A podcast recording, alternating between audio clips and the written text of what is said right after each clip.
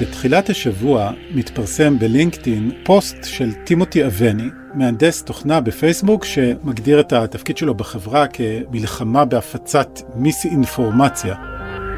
בפוסט שלו אבני מודיע שהוא מתפטר מפייסבוק, ולא סתם מתפטר, אלא שורף את המועדון. הוא כותב שמה שמרק, כוונה כמובן למרק צוקרברג, מייסד פייסבוק, תמיד אמר לנו שהוא ימתח את הקו בדיבור שקורא לאלימות, וביום שישי הוא הראה לנו שזה היה שקר. הוא ממשיך בפוסט שלו וכותב שפייסבוק פשוט נמצאת בצד הלא נכון של ההיסטוריה. והפוסט הזה מתחבר לעוד שורה של הצהרות דומות של עובדי פייסבוק, לוויכוחים שלהם עם מרק צוקרברג בכל מיני פורומים פנימיים של החברה, ואפילו במעין שביתה קטנה של אה, עובדי פייסבוק ביום שני. היי, אני אורי פסובסקי, ואתם מאזינים לצוללת מבית גלובס. מי שיעזור לנו להבין מה כל הסיפור, איך הגענו עד הלום, מה המשמעות של הפוסט הזה ומה הוביל אליו, הוא עמרי זרחוביץ', עורך ההייטק של גלובס. היי אורי. אז מה, היית שבוע הרבה בפייסבוק וטוויטר? כן, אתה יודע, צריך להעביר את הזמן איפשהו.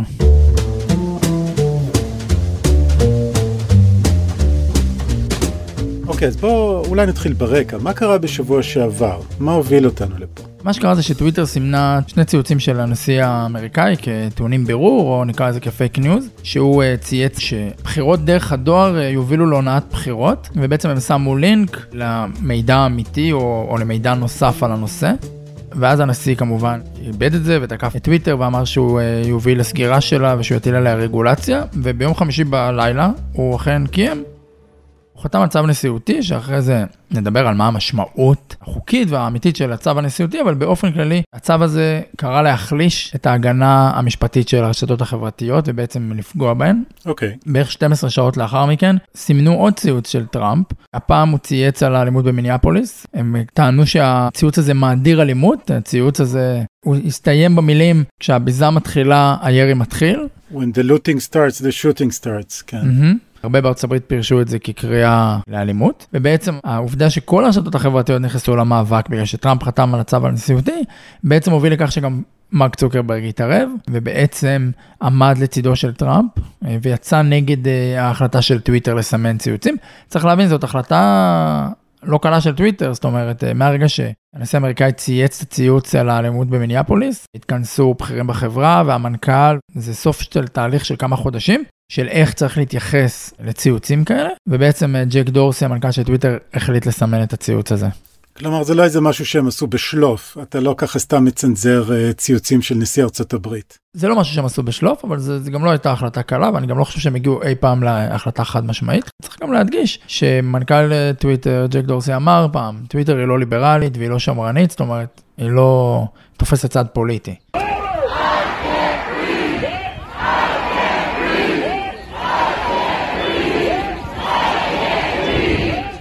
וכל זה מתרחש כמובן בקונטקסט נרחב יותר של מחאות בארצות הברית וסערה ציבורית מאוד גדולה. טוויטר אמנם לא פוליטית, אבל בכל זאת נראה שהיא כן התייצבה ככה יותר בצד, איך נקרא לזה, חברתי, בצד שתומך אה, במאבק של אה, Black Lives Matter. אפשר לומר ש...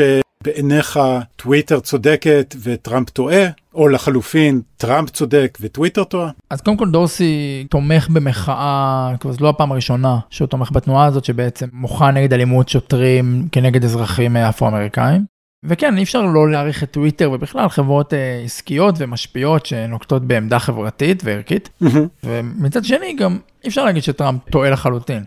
יש פה איזה תזכורת למה שהרשתות החברתיות היו בהתחלה, לאופן שבו הסתכלנו עליהן בתקופת האביב הערבי, שחשבו שהן מבשרות הדמוקרטיה, ובשנים האחרונות הבינו שזה כבר לא המצב. האסימון נפל אה, במעורבות אה, הרוסית לכאורה בבחירות 2016, או לפחות הניסיונות למעורבות, ועוד כל מיני שלל בעיות מ fake news, השפעה על דעת הקהל, סרטונים בעייתיים. בעצם הן מנסות להצטייר ככיכר העיר או רוצות שיתפסו אותן ככיכר העיר, כמקום שבו מתנהלים הדיונים, אבל אי אפשר לנקות את ההשפעה שלהן, כי יש אלגוריתמים מאחורי זה שנותנים תאוצה לכל מיני פוסטים, שמגדילים את התפוצה שלהם, ואי אפשר להתייחס לזה רק כאילו, כמו שחולדי יכול להגיד, אני בכיכר רבין, יהיה הפגנות של כל מי שרוצה להפגין, זה לא המצב. אז במובן הזה טראמפ צודק, הן צריכות להשתפר? כן, אני חושב שהם אה, בעצם אה, עם כל הבעיות, וגם אנחנו צריכים לשאול את עצמנו ועוד נגיע לזה, האם חברות מסחריות הן אלה שצריכות לקבוע את גבולות השיח ומה מתפרסם ומה לא מתפרסם, ואם הן מוטות. אז יש עם זה הרבה בעיות, אבל בין זה לבין לקבוע את גבולות השיח יש כל מיני דברים שהן יכולות לעשות, שהן לא עושות. כן. אז במידה מסוימת, כן, טראמפ דורש מטוויטר, או בכלל מהרשתות, לקחת עוד אחריות, ולא להיות סלקטיביות ולא להיות שרירותיות, וכן, במידה הזאת, טראמפ צודק, הרשתות החברתיות צריכות להשתנות.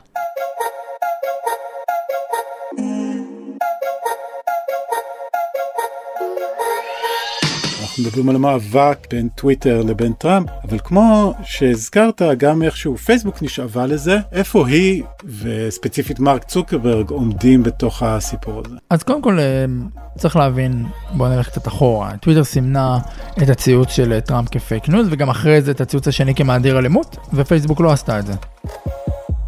פייסבוק החליטה לפני כמה חודשים שהיא לא מסמנת אה, פוסטים של פוליטיקאים כ fake news. לפייסבוק יש צוותים בכל העולם שהתפקיד שלהם הוא לבדוק אמינות של פוסטים ו fake news כדי למנוע התפשטות שלהם. נעשה את הגילוי המלא שבישראל הצוות הזה זה המשרוקית של גלובס שגם uh, יש תגמול כספי בעבור זה. כן. והם החליטו שהם לא רוצים לסמן פוליטיקאים, צוקרברג החליט שמגיע לקהל, לבוחרים, במידה רבה של צדק אגב, לראות את הפוליטיקאים שלו איך שהם בלי עריכה.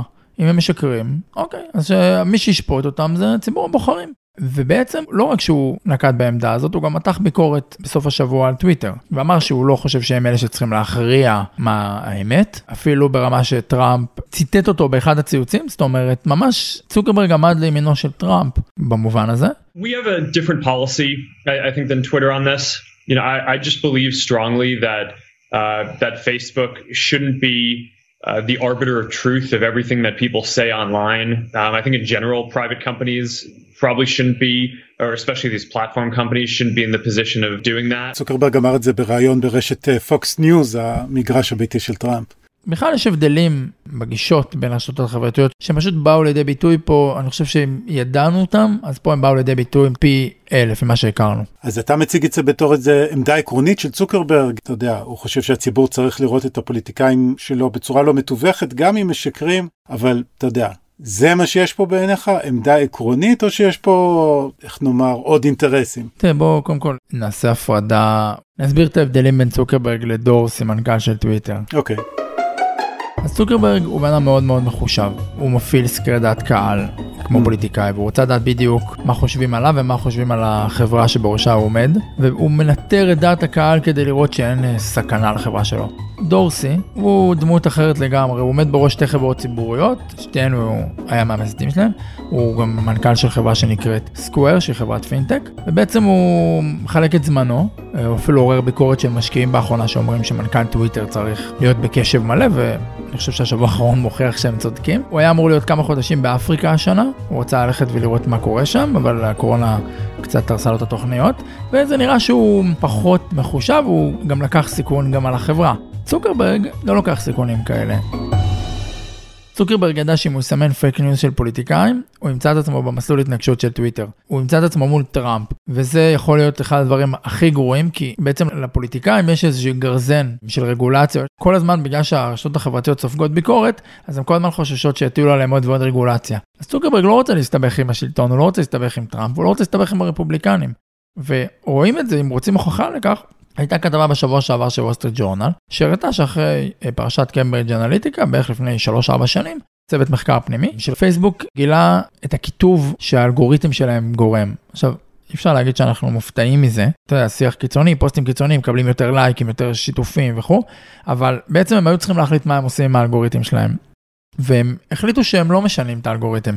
משתי סיבות. זה יפגע בשיח הרפובליקני, זאת אומרת זה יצמצם את התפוצה של הרפובליקנים, שכנראה הפוסטים שלהם הם אה, שיח יותר קיצוני, והם לא רצו להסתבך עם הרפובליקנים, ובאופן כללי זה גורם ל engagement של אה, גולשים, זאת אומרת למעורבות. יותר לייקים, יותר שיתופים, הם נכנסים יותר לרשתות החברתיות. engagement זה הגביע הקדוש של הרשתות החברתיות. חד משמעית, כי גולש, משתמש, שייכנס יותר לרשת החברתית, אפשר להראות לו יותר פרסומות. צריך לזכור, אנחנו לא משלמים לרשתות החברתיות, אנחנו רק ה... המוצר. הן מקבלות כסף, מקבלות כסף מהמפרסמים, והן רוצות שאנחנו נהיה ברשתות החברתיות כמה שיותר. ולכן צוקרברג, שבאמת מה שמעניין אותו זה המודל העסקי שלו, והמצב העסקי של החברה שלו, לא מוכן אה, לשנות את זה. הוא ידאג לא לשרוט אותו. החברה הזאת לא תישרט. כן, אז יש פה מאבק על הרבה כסף.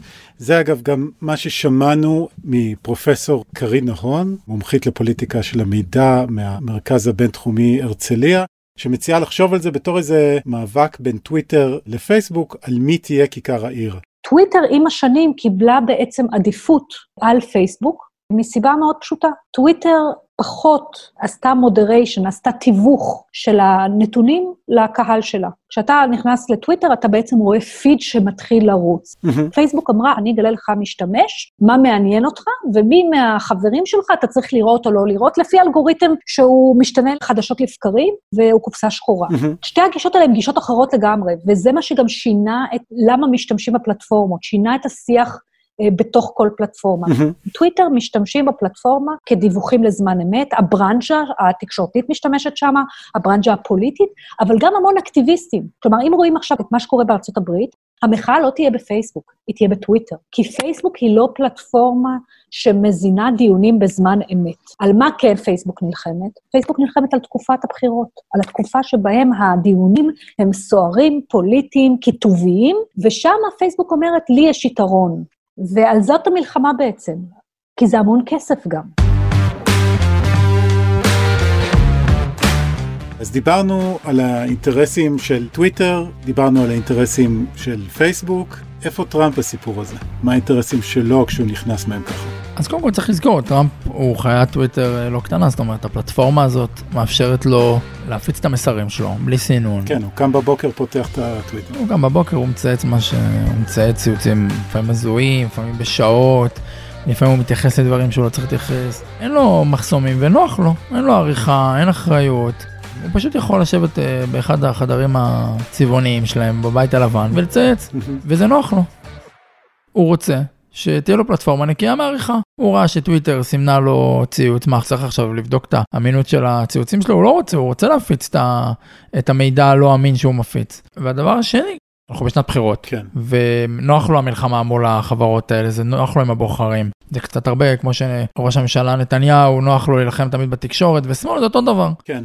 נוסף, הוא מסיט את האש ממיניאפוליס, זאת אומרת, אנחנו עכשיו בתקופה שיש מחאות, גם מחדל הקורונה שלו, זה לא בדיוק משהו שהוא רוצה שיזכרו אותו. אז בעצם טראמפ נוח לו שהוא מנהל uh, מאבק, והדבר האחרון, הוא, יש לו איזה איום, הוא יוצר מאזן אימה מול הענקיות, מול הרשתות החברתיות. הוא רוצה להראות להם שמי שמסתבך איתו חוטף. אז כמו שאתה אומר, אה, זה משהו שגם אה, פרופסור אה, נהון ביקשה להזכיר, שלא סתם יש את הרצון הכללי של טראמפ באמצעי תקשורת ככה נקי מעריכה שעומד לרשותו, אלא אנחנו גם נמצאים ברגע מאוד ספציפי, שלאו דווקא מציג את טראמפ באופן מחמיא. הרי למה טראמפ עושה את זה? טראמפ נמצא בשנת בחירות, טראמפ צריך להשכיח את טיפול הקורונה שלו הכושל, מאוד כושל בארצות הברית. הרבה אנשים שלא מקבלים טלפול הולם, תשתיות הרפואה פשוט מתפרקות שם. אנשים נמצאים במקומות מסוימים מבודדים, אין אפשרות בכלל להגיע למקורות של אה, מזון כמו שצריך וכדומה וכדומה, וזאת אמריקה הגדולה. את זה הוא מנסה להשכיח. Mm-hmm. הוא גם מנסה להשכיח את המהומות, את ה-Black Lives Matter, את הסיפור של האלימות המשטרתית, אגב, שצפה אחת לכמה שנים, אבל עכשיו צפה ביתר. ולתוך mm-hmm. זה טראמפ פשוט נכנס ב-180 קמ"ש בתוך החנות חרסינה, ומעלה את הצו הנשיאותי. הרי מה הוא עושה? הוא לא מאיים על, ה- על טוויטר, על מה שהיא עשתה לו. הוא מנסה להגיד לרשתות החברתיות, לכל הרשתות החברתיות, לא רק לטוויטר, תיזהרו לכם. אני מסתכל על הרשתות החברתיות כתקשורת ההמונים שלי. אם כי נהון מזכירה שטראמפ בכל זאת כן צריך את התקשורת המסורתית, כי היא זו שמהדהדת אחר כך את כל מה שהוא כותב בטוויטר. אני מדבר רק ברשתות החברתיות, ודרך הרשתות החברתיות אתם לא יכולים לצנזר אותי ואתם לא יכולים לשנות את כללי המשחק. תיזהרו לכם, כי אם תעשו את זה, אני אגרום לכם לשלם. עמרי, אז אתה יודע, טראמפ מניף ככה את החרב, מאיים, אה, מתחיל להתכתש עם פייסבוק וטוויטר, אבל אתה יודע, הרשתות האלה, חברות ענקיות, הן לא פה מאתמול, הן יכולות בכלל להשתנות בשלב הזה? תראה, אני חושב שבסוף יש להם אה, אה, פונקציית אה, מטרה, פונקציית מטרה שלהם הם, הם business, mm-hmm. אז כמו שדיברנו על ה engagement, כל צעד שהם יעשו יפגע להם ב engagement, והם יצטרכו לקבל את ההחלטה הזאת. הבעיה היא שעכשיו הם, יש מעליהן איזה הגרזן הרגולטורי, ובעצם הן לא יכולות להסתבך עם אף אחד, הן לא יכולות להסתבך עם הדמוקרטים, הן לא יכולות להסתבך עם הרפובליקנים, ובעצם יהיה להם מאוד קשה להשתנות. והדבר השני, שזה מורכב מבחינה טכנולוגית. זה לא כזה קל הרי. מה שקורה לאלימות קורה לאלימות, ומה שלא קורה לאלימות לא קורה לאלימות. אבל יש גם קריאה בעקיפין, או יש הסתה, וטכנולוגיה לא מסוגלת להחליט מה, מה, מה זה הביניים, מתי אתה עובר את הגבול האפור, מתי אתה לא, מתי אתה כבר עובר לגבול השחור וכו'. והדבר הנוסף הוא ש... מה הם, הם עיתונים? זאת אומרת, אם הם מתחילים לסנן את התכנים, אז הם, הם בביקורת אחרת לגמרי, מתייחסים אליהם אחרת לגמרי. יכול להיות שפחות ייכנסו אליהם, יכול להיות שחלק יתייחסו אליהם כרשת חברתית שמאלנית, ויכול להיות שהם, יהיה להם אתגרים אחרים, זאת אומרת, הם לא רוצים להיכנס לשם, נוח להם הניטרליות הזאת. הזכרת את גרזן הרגולציה, ואתה יודע, בלי אה, ככה להפחיד את אה, אה, שומעינו, את המאזינים שלנו יותר מדי עם רגולציות בשוק התקשורת בארצות הברית, בכל זאת נזכיר את סעיף 230. כן, לא מספיקה לנו הרגולציה של שוק התקשורת בישראל. אבל האמת שזה לא כזה מסובך, זה סעיף שמכונה 26 המילים שהצמיחו את האינטרנט, יש אפילו ספר כזה, mm-hmm.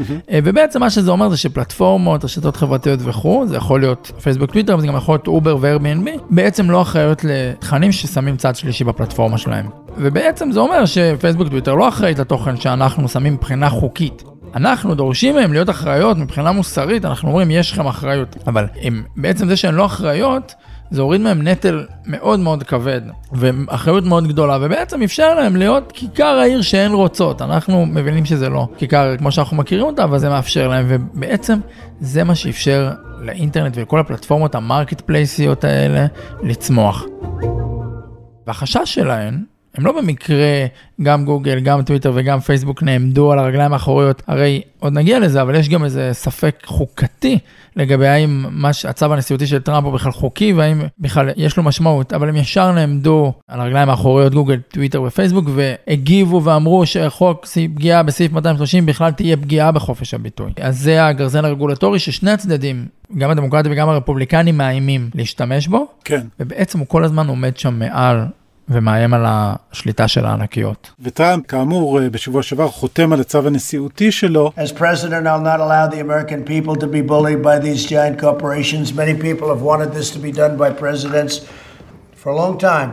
And now we're doing it, and I'm sure they'll be doing a lawsuit, and I'm also sure that we're going to be going for legislation in addition to this, and the legislation will start immediately. And I tell you, I've been called by Democrats that want to do this, and so I think you could possibly have a bipartisan situation. אתה יודע, השבוע אירחנו בפודקאסט המדריך לטראמפיסט, שאני מנחה יחד עם טל שניידר, את מיכאל בירנהק, סגן דיקן הפקולטה למשפטים באוניברסיטת תל אביב. הוא לא מתרשם יותר מדי מהצו הנשיאותי של טראמפ. הצו הנשיאותי, קראתי אותו, שוחחתי גם עם חבריי האמריקנים, המשפטנים האמריקנים, יש תמימות דעים שזה ג'יבריש. זה צו ריק מתוכן, רעש, רוח וצלצולים. יש בו יותר פוליטיקה מאשר משפט. מה שבירנק מסביר זה שהכתובת פה זה לא הרשויות הפדרליות שטראמפ אחראי עליהם, אלא בתי המשפט שהם זרוע נפרדת של הממשל שאין לו סמכות אליה. יש את ה-FCC, רשות התקשורת האמריקאית, שהיא גוף עצמאי. אמנם היא גוף פדרלי, אבל אתה יודע, היא מנהלת את המדיניות שלה באופן עצמאי, כך שמבחינה מעשית הוא מסביר שאין שם יותר מדי. מבחינה מעשית זה לא קוהרנטי, זה די דל, זה די ריק.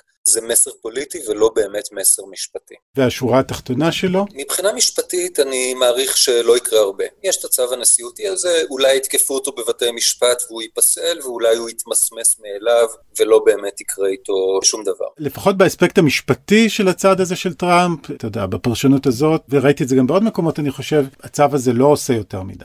כן, נכון, אחרי שהצו יצא, אז היו הרבה ידיעות בשעה, שעתיים הראשונות שדיברו על, על הקטע החוקי. רצו לדעת האם יש לזה השפעה מיידית, או מתי יש לזה השפעה וזה. בשלב מסוים, הדיון עבר משם. אני חושב שזה מן הסתם דיון חשוב, אבל צריך גם להבין את הקונטקסט הרחב, וצריך להתייחס לאיום הזה. תמיד היה ברור שיש גרזן רגולטורי, עכשיו הוא גם מנופף בו, והוא גם מתווה איזה דרך, ויכול להיות שכשהוא ייבחר הוא ישתמש בזה. זאת אומרת, זה שיח שלם שהוא מעורר, שאי אפשר לשפוט אותו רק בהאם הסעיף הזה חוקי או לא חוקי, חוץ מזה שממתי לטראמפ אכפת חוקי או לא חוקי, אכפת לו על מה מדברים. כן, וכמובן אה, יש עוד צד אה, בסיפור הזה וזה אנחנו המשתמשים בכל התגוששות בין טראמפ לטוויטר לפייסבוק כששאלנו את קרינה הון מי מפסיד שמה היא אומרת שבעצם המפסידים האמיתיים בסיפור זה אנחנו המשתמשים. אני חושבת שכולנו מפסידים כי אנחנו לא מבינים שהפלטפורמות האלה שכבר הרבה זמן הם העורך הראשי נקרא לזה של עיתונים גדולים בשם טוויטר ופייסבוק. זה נכון שהעורך הראשי לא כותב את התכנים בניגוד לעיתון. אבל כן. הוא עורך יפה מאוד את התכנים האלה, הוא יודע למחוק את התכנים כשהוא לא רוצה, הוא קובע את כללי השימוש, הוא גם מפעיל עשרות אלפי מודרטורים שמוחקים את התכנים בזמן אמת לפי הצרכים שלו. בפייסבוק יש אפילו מועצת ערעור שהתחילה לעבוד לאחרונה, ואנחנו לא יודעים מה יצא ממנה. אני חושבת שאנשים לא מבינים עד כמה אנחנו נמצאים באיזשהו אה, עולם מטריקס, שבו גבולות החופש ביטוי נקבעים בשבילנו. שני הגופים, גם טוויטר וגם פייסבוק, שהם אומרים בעד חופש ביטוי, הם אומרים, אנחנו בעד חופש ביטוי כל עוד אנחנו נקבע את הכללים, והם אומרים עוד דבר, אנחנו בעד חופש ביטוי בעיקר למי שמשלם. אנחנו משלמים כי בסופו של דבר המאבק הוא לא באמת, כשטראמפ אומר, אני רוצה להיאבק למען חופש ביטוי, זה לא נכון. גם בצו הנשיאותי, הוא מבקש מהרשתות החברתיות לצנזר תכנים של fake news של סין. אז כלומר, טראמפ הוא מאוד בעד חופש ביטוי, כל עוד החופש ביטוי מתאים ל base, וכל עוד החופש ביטוי די תואם את המשתמשים שלו.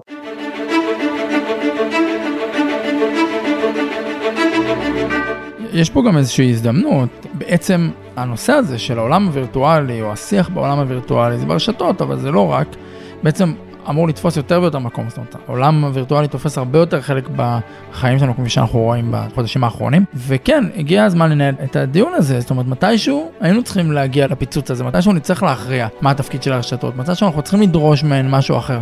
ואני לא בטוח שזה משהו שהוא התאמה, נכון? יש להן עוד לאן ללכת. אבל יכול להיות שזה מין ערבול שצריך משהו, מפץ הרבה יותר גדול מזה, אני לא יודע אם זה משהו שיכול לקרות, זה סך הכל איזה חברות חזקות, אבל כן, אני חושב שאנחנו נפגעים, אבל יכול להיות שיש פה איזושהי הזדמנות.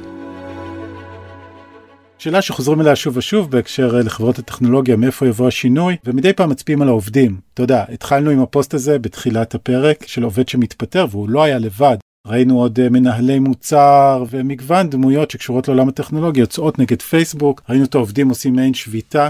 אתה רואה את השינוי מגיע מהעובדים דווקא? בוא נדבר קצת על פייסבוק, סתם נספר כדי שנבין. מרק צוקרברג עושה כל איזה שבוע שבועיים שיחה עם העובדים שלו. שיחה שכולם יכולים להשתתף בה, גם אנשים מרחוק, והם יכולים לשאול איזה שאלה שהם רוצים על המדיניות, או לא המדיניות, הם יכולים לשאול מה צוקרברג חושב על האקדמיה, או הם יכולים לשאול אותו מה הוא חושב על כל דבר. יש בזה איזה משהו דווקא מוערך, במובן הזה שהוא לא איזה מין מישהו מרוחק.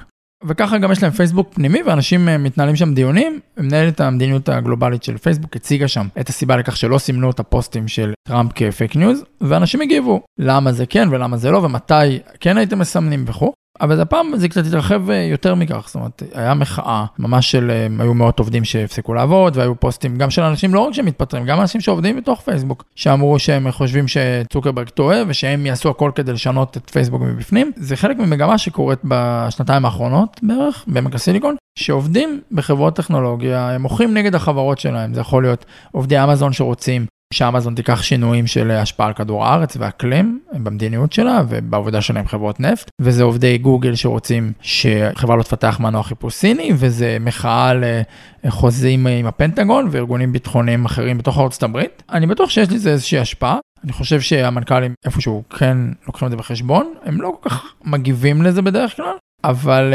עד היום לא ראינו איזה שינוי מאוד גדול. להגיד עכשיו שזה יהיה השינוי של פייסבוק, אני לא יודע. זה תמיד אה, שינוי מרענן בעיניי. בסוף עובדי הייטק הם אלה שמכשירים את הדבר הזה, זאת אומרת הם מפתחים את האלגוריתם, הם אלה שנותנים לדבר הזה לקרות, בלעדיהם זה לא היה קורה. אני חושב שמה שעוד לא הגענו זה שאין כמעט uh, דליפה של מידע מבפנים. זה היה מאוד משמח את העיתונאים ואת uh, דעת הקהל. אם היינו קצת שומעים על סיפורים בפנים, כמו הדוח הפנימי הזה שווסטר ג'ורנל חשפו, עובדים יכולים, אני בטוח שיש עוד מלא מלא סיפורים שישפיעו. קדימה חבר'ה, לשלוח לעומרי, למי שמאזין. ברור, ברור, ברור. אז לשם עוד לא הגענו. ואני חושב שיכול להיות שיום אחד יהיו עובדים יותר אקטיביסטים, כן. ינקטו בפעולות יותר אה, קיצוניות. האם אה, פייסבוק ישנו? אה, אני לא, אני סקפטי. זה גם האופי שלי, אז יכול להיות שאני טועה. אתה יודע, לסיכום ככה, הרושם שאני מקבל ממך כשסוקרים את כל המהלכים האלה של, אה, של טראמפ ושל צוקרברג שבוחר לא לעשות, ודורסי שכן עושה משהו, והעובדים שמנסים אבל לא בהכרח ישפיעו, למרות כל הדרמה שראינו בשבוע האחרון, הרושם שאני מקבל ממך שאנחנו בעצם בעוד איזה סיבוב של משהו הרבה יותר מתמשך וארוך. כן, אין ספק שזה לא, לא הולך להיות מוכרע תוך שבוע-שבועיים, אני כן חושב שיש פה איזה עליית מדרגה. אני לא זוכר, אולי אתה מכיר יותר טוב ממני, אבל uh, מתי uh, מנכ"ל של חברה ציבורית הלך ראש בראש עם נשיא ארצות הברית? יש פה איזושהי עליית מדרגה מאוד מעניינת, ואני כן חושב שזה איזושהי נקודת ציון. הרבה פעמים יש, uh, ראינו את זה קצת בישראל, יש uh, כאילו יריבות על הנייר ומאחורי הקלעים, uh, זה נוח לכולם, זה משרת את כל הצדדים. אני מקווה שזה לא רק מאבק שמשרת את כל הצדדים. דורסי כמעט הודח, המנכ"ל של טוויטר לא מזמן, זה בגלל שהוא לא היה מספיק מעורב בחברות. אז אמרו לי אולי הוא רוצה להשאיר אה, מורשת. אז אני מקווה שזה קצת יותר מזה, ושבסוף יצמח מזה איזה שיח חדש ונכון יותר ברשת, והחברות האלה יקבלו יותר אחריות, מאשר סתם איזו התגוששות שנוחה על כולם. עמרי זרחוביץ', תודה רבה. תודה רבה, אורי.